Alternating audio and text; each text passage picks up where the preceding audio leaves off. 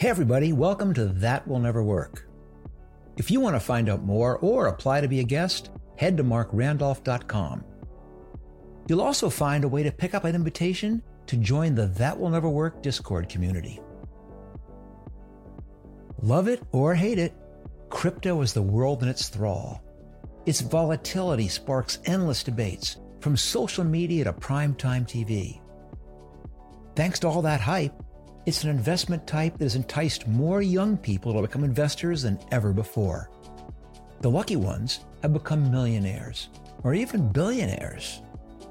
But it's an age group that traditionally isn't as educated on or even interested in things like tax efficiency or ever gets considered as being a powerful philanthropic donor pool. Well, that's where this week's guest, Pat Duffy, saw his opening. He founded The Giving Block to help bring a new generation of investors and nonprofits together. And despite the turbulence within crypto this year, it's one hot proposition. But the speed of success comes with its own costs. How do you sculpt company culture at this pace? Is it even possible to keep the culture vision you had as you grow? This is undoubtedly one of my favorite topics to explore. So let's jump right in and get started. Hi, I'm Marc Randolph, co founder of Netflix and six other companies. Over the years, I've heard that will never work thousands of times, but I've learned there are things we all can do to increase the chances that they will. So join me for That Will Never Work.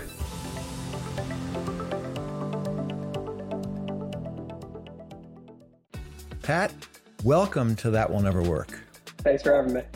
Um, but why don't you kick us off? Why don't you fill us in on what you're doing, how is it, how it's going, and maybe lead into what you want to talk about today?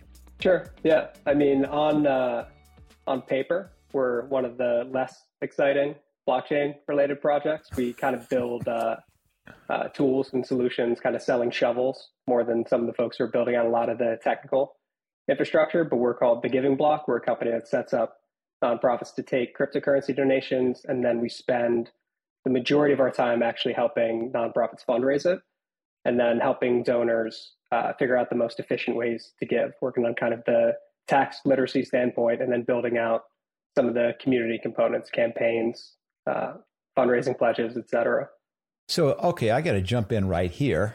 Uh, so certainly I've been involved in my share of nonprofits, and I know about how that is like an existential skill set for a nonprofit to have its ability to fundraise effectively. But I've also learned that the more impediments that you put in place for fundraising, the harder. And correct me if I'm wrong, but it's how is doing crypto better or easier than me just giving them my credit card? Yeah, it's a great question. Um, the the main reason people donate crypto in the U.S. is because of the tax incentive. Um, so there's something called a non-cash asset. So you can think about stocks, uh, a house, a car, whatever it might be. In this case, cryptocurrency. Um, if you donate something that is appreciated, the nonprofit gets the donation, full value. You get the write-off on your taxes. And then this third kind of magical thing happens where you don't pay taxes uh, on the appreciation of that asset. So, in kind of layman's terms, if you're given money from a bank account, nonprofit gets a million bucks, you get a million dollar write off. When you're giving them cryptocurrency, especially if it's gone up a lot, you bought it at a low price, it's um, up a lot from when you got it a few years ago. Nonprofit gets the million, you get the million dollar write off, and you can erase, you know, two hundred thousand dollars plus in capital gains taxes on top of uh, the write off that you're getting. So it's a super powerful tax incentive to give nonprofits assets as direct transfers.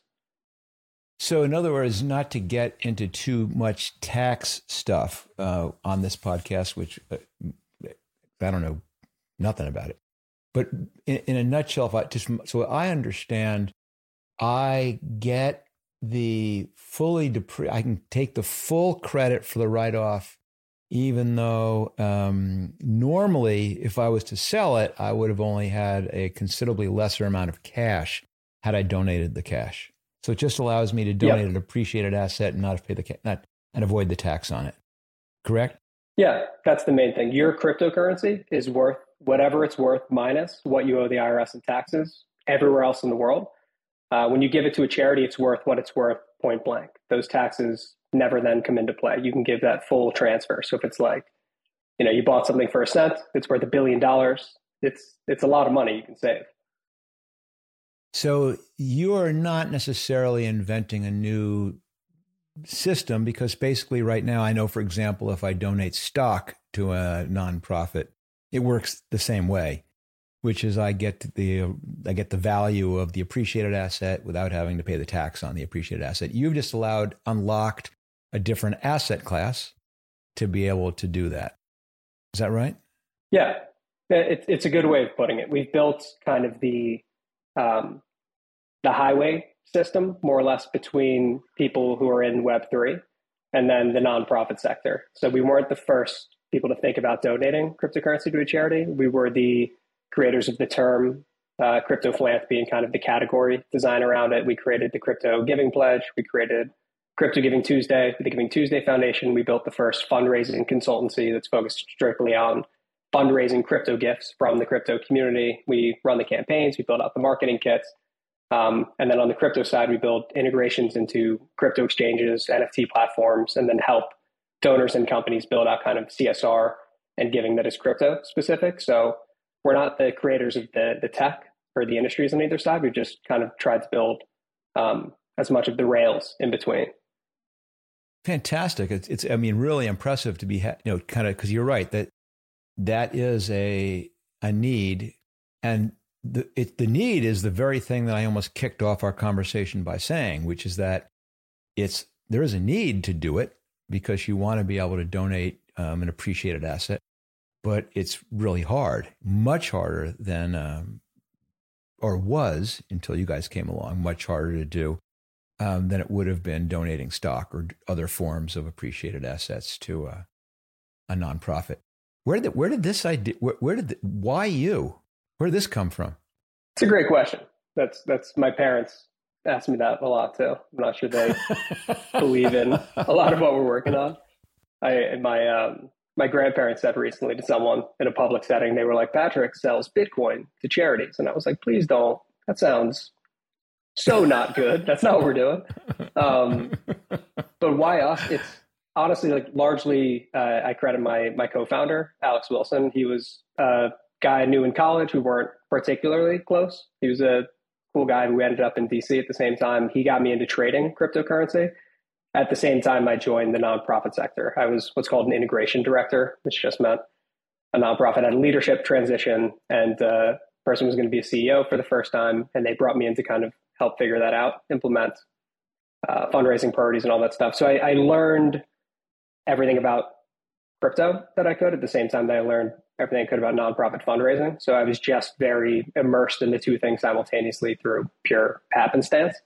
Um, and then end of 2017, we saw Pineapple Fund happen. They gave like $56 million to 60 charities. We saw uh, Ashton Kutcher donating crypto on the Ellen DeGeneres show. We saw these things happening that were at the intersection of uh, our interests. And we just did some interviews with nonprofits to first figure out like, hey, how are you taking this? Seeing if we could build out a product. We are both interested in doing a startup. And then we found out really quickly that the bigger issue was um, there was no fundraising or giving culture. The people who gave crypto were few and far between. Um, there was no cohesive element. It, it, came in a burst and then completely disappeared. And then the nonprofits weren't fundraising it. There was kind of no stewardship model. Um, so we, we built up the consultancy piece kind of first. And our first uh, 30 or so clients that we earned, we actually earned away from other solutions through helping them fundraise uh, crypto more efficiently. So sounds like this is going great. I mean, how do you measure measure this? Is it dollars? Pardon me, or dollars donated? Yeah, um, I, I, would say there, there's what's a the, few. What's the metric? Metrics, in other words, yeah, it, it's how many nonprofits are actively fundraising it. I would say is the core sustainability metric. There's a lot of nonprofits who can set up a donate crypto button and nothing ever happens. That's kind of what the ecosystem looked like before we started coming through. They had kind of dead zombie crypto acceptance that never got activated. So nonprofits getting online and fundraising it, you know, getting on Twitter, also integrating their capital campaigns. We have kind of um, engagement metrics as we look across our client base. We've got a little over 2,000 nonprofits we work with currently. So the number is climbing and their engagement level is up, which is good. And then ultimately, yes, the donation volume, right, on a uh, overall number, how much crypto giving is happening at any given point in time. And then on a uh, per nonprofit basis, that tells us A, the donation volume is there, and then B, nonprofits control their own destiny. If they actually get set up to take crypto, they can go find some. It's not just going to a handful of nonprofits at the top with kind of a, a large existing audience. So this sounds like everything's going great. What do you want to uh, talk about today? Well, the market's not great. So it, it's still kind of like pulling teeth, I guess. I appreciate you saying it. It does sound like it's going great. Like we're still uh, grow, we're growing a lot less fast than we expected. Last year we grew uh, like 10x. Our client base went from like 120 clients to 1,200. This year we've gone from uh, 1,200 to a little over 2,000, which for us is brutal because we were used to like this really fast pace of play. Um, the nonprofit sector definitely not as interested, just like every other investor. My parents only want to buy Amazon stock when it seems like the pandemic is making it a good time to do it. Crypto bull markets kind of make that stuff happen. Um, market dynamics are a big driving force. So that's like we can talk about how that impacts. Um, and then, I mean, in terms of what I would like to talk to you about, our team has scaled really quickly. So I know you're a huge culture guy, and I would just be curious to know we've gone from you know a five to ten person team to about a hundred um, in a little over a year. We're trying to maintain a lot of the same cultural components, kind of the startup culture, while also um, making a lot of the things we execute on a bit more concrete. So outside of even the crypto philanthropy piece, I would just be curious to pick your brain on you know the different companies you've you've obviously worked on and built, and how you've maintained cultural components through scaling. So um, uh, I'm glad we're going to talk about the culture thing because if you're asking me to fix uh, the some of the weakness in the uh, crypto uh, and NFT markets, I'm afraid I can't help you with that. Uh, except to good. say that, like as I met, except to say that I really do, I am really bullish about it. I mean, all these markets uh,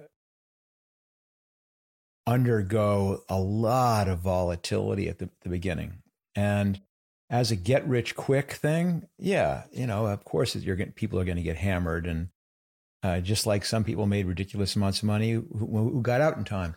But f- looking at the long term, I mean, I still think that you know crypto has tremendous um, uh, utility. Um, I still think NFTs have tremendous utility. I still think blockchain tremendous utility, and those things may take a long time to figure out how they manifest themselves um, and right now, yes, you can do so many things just as well with existing technology. But that was the same of every new technology coming along. The old, it takes a while to get better. So anyway, all I can do in that regards is hang in there, and I think it uh, it does it will come back and does come back. Um, the cultural one, though, we certainly can talk about um, a little bit. So tell me, what what have you noticed has happening do you have cause for concern, or is this like a preemptive uh, thought? No, hopefully preemptive.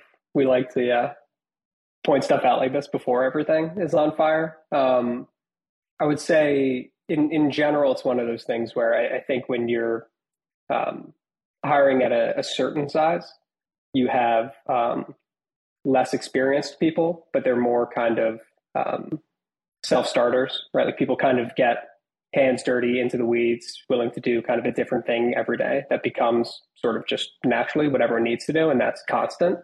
Um, and then as you try to transition people, I would say like in that mindset to doing some of that while also kind of calcifying procedures and processes so that when folks come in, you can then delegate and get people into systems so that they operate. I think probably under, um, we under indexed for how easy it would be to get new people to take on processes and procedures that we had all kind of figured out how to do. Um, like the ability to train someone to do something just because you've developed a skill set is like not at all the same thing. Kind of, you know, Carl Sagan type stuff in terms of like science popularization versus like actually doing the physics. Um, that's like a, a big area. I, I, wouldn't say of concern for us, but I, I think in a way that we could get more efficient. I think it causes frustration sometimes. We've got these people who are really good at 180 things across different departments. And then you get folks in who are coming from a lot more structure. They're looking for guidance and a bit of a playbook. And we'd like to have you know more of that there so that we can free people up to be a little bit more strategic and spend less time with like on the fly correction, more time on the um, training at the point of entry. Yeah, I'm a li- it's a little confusing to tell you the truth because it sounds like you're saying you want you want to have all these things codified so no one needs to think about them so that people have more time to think about other stuff is that I would say largely. I, think a lot of people are spending time with on the fly training and on the fly corrections around things that could be codified. And it gives people a lot less time from a leadership standpoint to work on the things that are strategic because they have to micromanage more than they otherwise could if we had a bit more kind of codified. And then I think for the individuals, when you're first coming in, if you had a bit more of a playbook, you could get to level B, C, D a bit quicker. So I think people are, they're looking for direction. And most people are used to coming in here and it's like, you figure it out. Uh, and that's kind of the, you know, get your hands dirty, do a little bit of everything, figure it out as you go. Um, but there's more things that are, I guess, becoming expected of people as baseline knowledge that uh, we need to catch up on so that everyone can get to, you know, level B, C, D a bit quicker and go back to being strategic. I've never heard about that before. Just a very I'm sorry. I'm, I'm, trying to. I'm trying to put it into my my little brain matrix here of how uh, what that struggle is, and to what degree that's cultural versus training. Because you, in a way, you're asking something really strange of someone coming in, which is shut up and stop thinking. Just do it like I tell you to do it. But oh no, and be super creative uh, going forward. Doesn't that sound like yeah. a little bit of a mixed message to people? A hundred percent. So I'm, I'm following the way that you're framing. It's more that that is happening because of the lack of uh, structure. So it's more like there's five people coming in. We all have to do a little bit of everything. There's nothing being handed down. There are no hand me downs. There are no structures. Everyone kind of does their own thing. Everyone becomes an expert at everything simultaneously. And now we have the ability to, as you scale, you can't have everyone be fully lateral. You have to have some linear components kind of taken care of. Um, and we have a lot more kind of course correction, time spent on course correction versus time spent establishing the baseline practice. That can, that could be 10% of your time executing on the linear, 90% actually freed up to think. Instead, we have people spending 50% on linear course correction, both on the receiving and the, the positive end. How well have you and Alex done at managing that way for your reports? It's a great question. Um, I would say one thing we're getting better at is I think we we felt like a complete lack of structure was freeing, um, and it's led to just uh, some confusion around what actually is desired to be done. I think we've gotten better over the last six months, in particular, of saying this is the outcome that we all mutually agree on is you know the goalpost. Um, and now how you get there is something that you develop strategically and like we work together on versus I think we left way too much wiggle room on outcomes based decision making and then would butt heads kind of on that disagreement. I think providing a little bit more strategic direction on the ultimate measurable result and less direction on the actual how we get there has made people feel more human, which I think is essential and important. I think we left the goalpost too open ended and it just led to a lot of hey, we got here and here's how we got there, and then arguments around kind of where we were supposed to be going in the first place. I think we thought that would be more freeing, and it ended up being um, a bit more limiting. Okay, two point. There's two um, two things that I'm taking away from all this that I think would be helpful advice. Um, and you may have heard me say this before. It's one of my most uh, common things to tell to uh, founders is that the culture stuff can't be what you want it to be. Uh, it has to be what it is. Uh, it's not aspirational, it's an observational thing. That you have to start by modeling the behavior that you want to become the culture. That if you are, say, we want transparency and you're not transparent, it won't happen if you say this is all about radical honesty, but you're not radically honest, um, it won't happen. If you're all about, I want everyone to return everyone's calls right away, because I want to be known as responsive, but you're not returning people's calls and you're not responsive, it won't happen. So, if you really believe it's really, really important that some of your time be spent building a framework to allow other people to not have to figure it out on their own, then you've got to be demonstrating that that's important to you by doing it. Uh, as opposed, because listen, it's fun just be having no structure. I mean, all everybody would love that. So mm-hmm. you just have to be really, really careful about sending the signal that you say one thing and do another.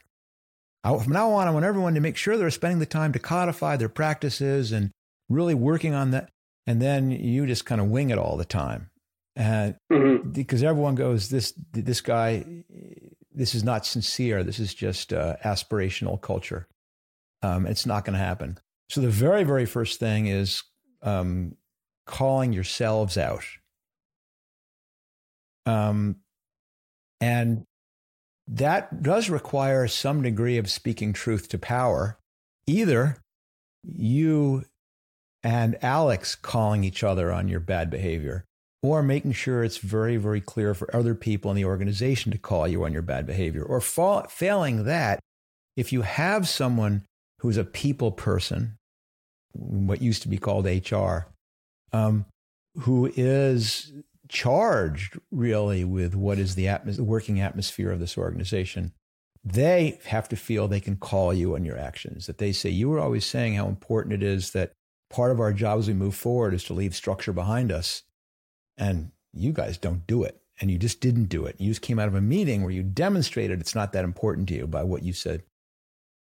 You know, you, ch- you, you, you beat someone up by not moving forward fast enough um, because they spent the time actually trying to uh, build the structure to leave behind them. So you're saying you want this, but you're certainly not rewarding it. Um, and I'm picking yeah. one which I'm not uh, is an un, slightly unusual one, so I can't articulate it clearly enough. But absolutely, you really have to think through what does this look like? This behavior that I really want to see become cultural, and say, am I doing it? And is Alex doing it? And are our direct reports doing it? Because if you and it's Alex, right? I make sure I'm getting that right. A L E X. Yep. So if you and Alex aren't doing it, I guarantee your your next level direct reports aren't going to do it. And if they're not doing it, I guarantee that other 90 uh, other 90 people in the organization aren't going to do it. And you're just going to compound your problem for the next 900 people because they're going to learn it from those 90. So every time you say one thing and do another and it gets weaker and weaker, that weakness gets passed down. So this consistency has to stop at the start at the very, very, very top. Um, and also something that I've said many times, but I will bears repeating here, is that the ways that you communicate these things that are important are not all one size fits all. That there are some things which speak extremely loudly, and it's who you reward and who you promote and who you fire. Um, and so you have to make sure that all three of those things are supporting the things you think are important. So if you're going, gosh, we really got to make sure people spend the time easing the way for pe- people who join the organization after them, then rather than recognizing the person who successfully signed up 170 nonprofits that month, you recognize the person who signed up 17 because they did this amazing thing by building this entire training piece for their organization. And, and you're going to get, and they're getting a big bonus. Um, and you do that in front of the whole company. And you've sent a very, very loud and strong message that this stuff's important. This is not just lip service. Or even more strongly, um, your head of uh, something, one of your directors, um, is not doing it. Their, their, their, their organization's a mess because everyone doesn't have any sense what they're supposed to do because they're always asking, spending all this time. All the stuff that you don't like, and you decide to part ways with that person, you better not get up in front of the whole company and say uh, he's leaving to, he or she is leaving to spend more time with their family, or he or she is working to pursue a new opportunity. No, you've got to say this person was great, incredibly innovative, um, um, figured things out faster than so much of us. But they were not doing the most important piece, which is they were not making sure that they didn't figure this out once and not have to figure it out again. And that just didn't fit with who we were. And we had to ask them to, to leave. Believe me, that will get people going, holy shit, he, Pat is serious about this. Okay, that's one. I really like that. Um, number two is you've got to bring people in with this mindset uh, because it's not a natural mindset. And you gave a great example, you know, the Carl Sagan one. Um, but you see that all the time. You see it all the time in engineering, where you've got someone who's an unbelievably great engineer and gets promoted to engineering manager and absolutely sucks. Uh, they don't, uh, you know, she doesn't know how to delegate time. She doesn't know how to communicate clearly. She doesn't. He or she is, could be an incredible individual contributor, but not know the first thing about how to do it. And this is a very similar problem. So if you think this is one of the critical things you're going to need to get from as you go from zero to, to a thousand, um, you got to hire for that. So you've got to begin doing two things. One, you've got to build in what are the interview slash screening questions I ask to help me know whether this is the right person. And it could be as simple as give me an example of something you've taught to somebody recently and see what they say. Um, and explicit criteria when you ask, um, you know, Alex, can you interview this candidate? What I'm looking for is is this. Don't tell, come back and go, oh, they're a great guy. Don't say, oh, she's going to really fit in. I'm not, I don't care about that. Tell me about how strong you think they're going to be at doing this and hire for that. And then the corollary is, and this is an optional one, but uh, don't try and get it perfect. You're looking for something which is not going to be obvious. So when someone's bad at it, let them go. Hmm. Rec- recognize your mistakes and move on. I mean, don't get, again, it's a weird set of skill sets we're talking about, which is the ability to be innovative and creative and problem solver but at the same time to recognize I've got to leave a structure. So it's very, it's very, very common to get that stuff wrong.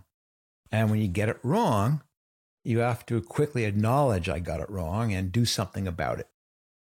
Um, otherwise, it will never change. And again, that person will now hire 10 more people who all, and that person, even if you tell them, uh, tell him or her, here's what to look for, they're blind to it. They don't understand. And it gets worse. In other words, if you don't fix the stuff now, you'll never fix it.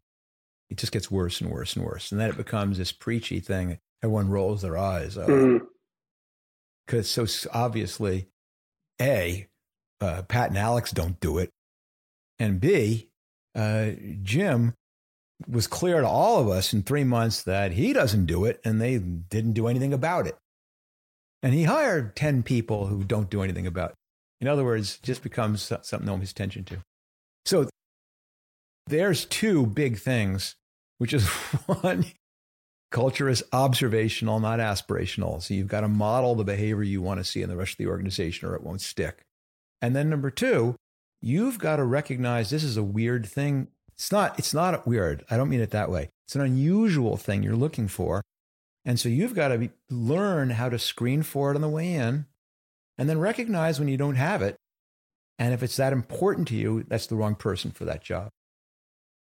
Uh, yeah. If someone's an individual contributor, they don't need to have it necessarily.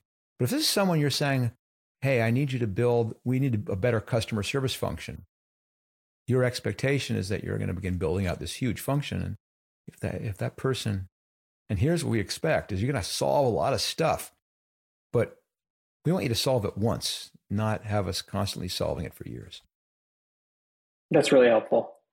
Yeah, I, I think um, I think it is at least for the smaller stages. Just from other folks I've talked to, it, it's more common than I think people give it credit for. Where you hire people to be good at something, and then they need to be people who help others get good at something and it's just not there all of a sudden. It's like so weird. You would think the person who's best at a thing would be the best at making people good at a thing, and you're like interesting, and you you kind of hit walls as a startup where you have people who who can do it versus who can, to your point, make it scalable or implement it, build out processes. But I, I take a lot of what you're saying to heart for sure. I think it's um, in terms of what we incentivize, and then like what we do at the top. Uh, Alex and myself both have issues in either direction. Alex is uh, insanely linear and competent to the point where he doesn't leave enough of a trail because he's just confused when someone isn't doing something properly because he's so insanely efficient. Where it's just like I don't know why would anyone even need a playbook for this? This is so uh, uh, obvious to me. Kind of like Carl Sagan, where he said like the best scientist he knew couldn't explain concepts. Just a really bright guy, and then I'm just much more lateral. So I'm just messy in general, and it's something I need to be more disciplined about. So I think that's helpful. Well, it's also recognizing that you know it may not it may not be possible to have both those traits, uh, and then you got to say no. From now on, we've gonna, we can only hire people if it's important to keep operating at a high level. Then the mismatch is hiring people who aren't insanely uh, uh, pattern rec- recognizant like Alex is. That that's fine too, and that's a mm. decent culture. They go, we don't leave this. We at the Giving Block, we don't leave a trail and so then you're screening for people on the way in who have the smarts to, they don't need to be, have a playbook. They pick it up really quickly. But then the same thing. If you make a mistake, you've got to correct for it because that person will be lost. And then you'll yeah. be frustrated. Or you go the opposite way and go, no, this is, this is really important. And the third thing is that, I mean, and I'll, you know, listen, is that you recognize that it may be impossible or very difficult or very rare to find an individual with all of these traits bundled into one. And so you go, no, we just need to begin compensating that someone like Alex gets paired with somebody mm-hmm. um, who's, the, who's the opposite. I mean, it's like basically building many founding teams uh, throughout the organization. I mean, I, you know, I, I know what my, by now, I know very clearly what I'm not very good at. I'm really disorganized. Um, I'm really bad at follow through. Um, but what I'm really good at is I hire people to work with me who are exceptionally good at that. And it's a really great teamwork. Um, and I've had that, I attribute a lot of any success that I've had to that is that these people, and I can, I can go back and name names going all the way back, which is I always worked with this person who was kind of this right hand person for me who picked up the pieces in a lot of ways and you know kept things on track and i couldn't do that. I just can't i don't think that way. And that could be another yeah. solution too. Yeah i feel the same way. We're definitely doing a lot more of that project management teams and balance. I don't want the the folks on my team to hear this and be like are we incompetent? It's like no you're all hyper competent we're just in the transition from individualized hyper competency to um, the ability to delegate and then have kind of associate level positions, put them in a position to be successful without mutilating their ability to think. And it, we're getting there. It's um, I, I, don't want them to think we're exaggerating in any direction, but your your thoughts on this are are super helpful. And uh, I well, think in terms of our hiring practices, we could have better questions. Well, I'll give you one more. Again, it's it's it's don't get paralyzed in the hiring. Uh, you have to pair it with being willing to fess up to your mistakes and do something about them. Because if you say, I've got to get it right you, every time, you'll completely slow down your hiring. Um, and you can't. You've got to go quickly. You've got to take chances. You just got to correct what's wrong. But I'll tell you one more thing, which is going to happen as you scale, which is the, you have people throughout the organization who are, like you just you self you described it, extremely uh, self-directed problem solvers, you know, masters of none. Um, and those may not be the people you want as the company gets bigger. Uh, it's critical at the beginning because you don't know what needs to be solved, and what needs to be solved is different every day. And you want someone who can jump back and forth and is, doesn't. But eventually, as things stabilize, you go, no, I realize this is repeatable, scalable, and this is the wrong person. That is an incredibly difficult thing to uh, correct. And unfortunately, incredibly important one, which is bringing someone in who was there at the beginning, worked their butt off for two or three years, and still a great person, still incredibly hard, still brilliant. Just that's not what we need anymore. Hmm. We need specialists who know how to build structure as they're moving forward. So wait till you get to that point. Then you will see how uh, how hard it gets Yeah. when you got to say goodbye to people who are your very close early early employees. Yeah. Because most of them won't, most of them won't scale. What makes them phenomenally good at what you're describing, they can't do that other stuff. Just doesn't not. Yeah, their it's nature. interesting. Yeah. And trying to time and identify those intersections. Give me a lot to think about, Pat? Marc. This is like therapy You've got some. You got your work cut out for you. That's for sure. a little bit. But as you Yeah. know, no one said it would be easy. Agreed. Yeah. Well, good luck. Uh, I'm really curious uh, how this goes. And hopefully, of course, uh, business starts booming again so you can jump from 100 to 1,000 employees so we can really stress test the system. But in some ways, uh, you're lucky. You're being granted a little bit of a reprieve. You're taking some of the scaling pressure off, which allows you to begin building those systems and processes that you're talking about so you can demonstrate uh, to everyone just how sincere you are in the importance of doing just that. Yeah. No, I appreciate that. We we talk about um, less eloquently than the way you just put it, but we talk about that a lot internally. Exactly what you're describing. Like when we get we we've built through because it's crypto several bear markets at this point. Um, during bull markets, you you get very reflexive, kind of reactive. You start putting out nets and kind of catching what goes by versus figuring out how to like target the right types of prospects and onboard them efficiently. Your processes kind of fall to the wayside. And then you also get this weird um, competitive pressure where people will move into the space and establish precedents using sometimes larger brands that actually aren't helpful. They start moving sort of where the conversation is going in a way that like you have to start chasing arguments against those positions instead of kind of creating foundational stuff when you have a little bit more room, room to breathe and design the category. Um, so we like, I mean, during the the bear market in terms of what we get to teach nonprofits is actually kind of the best place to start and what tools they actually need and why it actually matters versus kind of you get a lot more newbies coming in during the bull. Yeah, They need you. They need. They need you more now.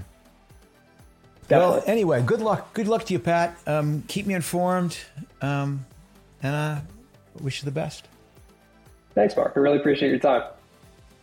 Well, that wraps up another season of That Will Never Work. We're going to be taking a short break. But if you can't wait for new episodes, I encourage you to join me in the That Will Never Work Discord community where we'll keep this conversation going. You can apply for an invitation at marcrandolph.com.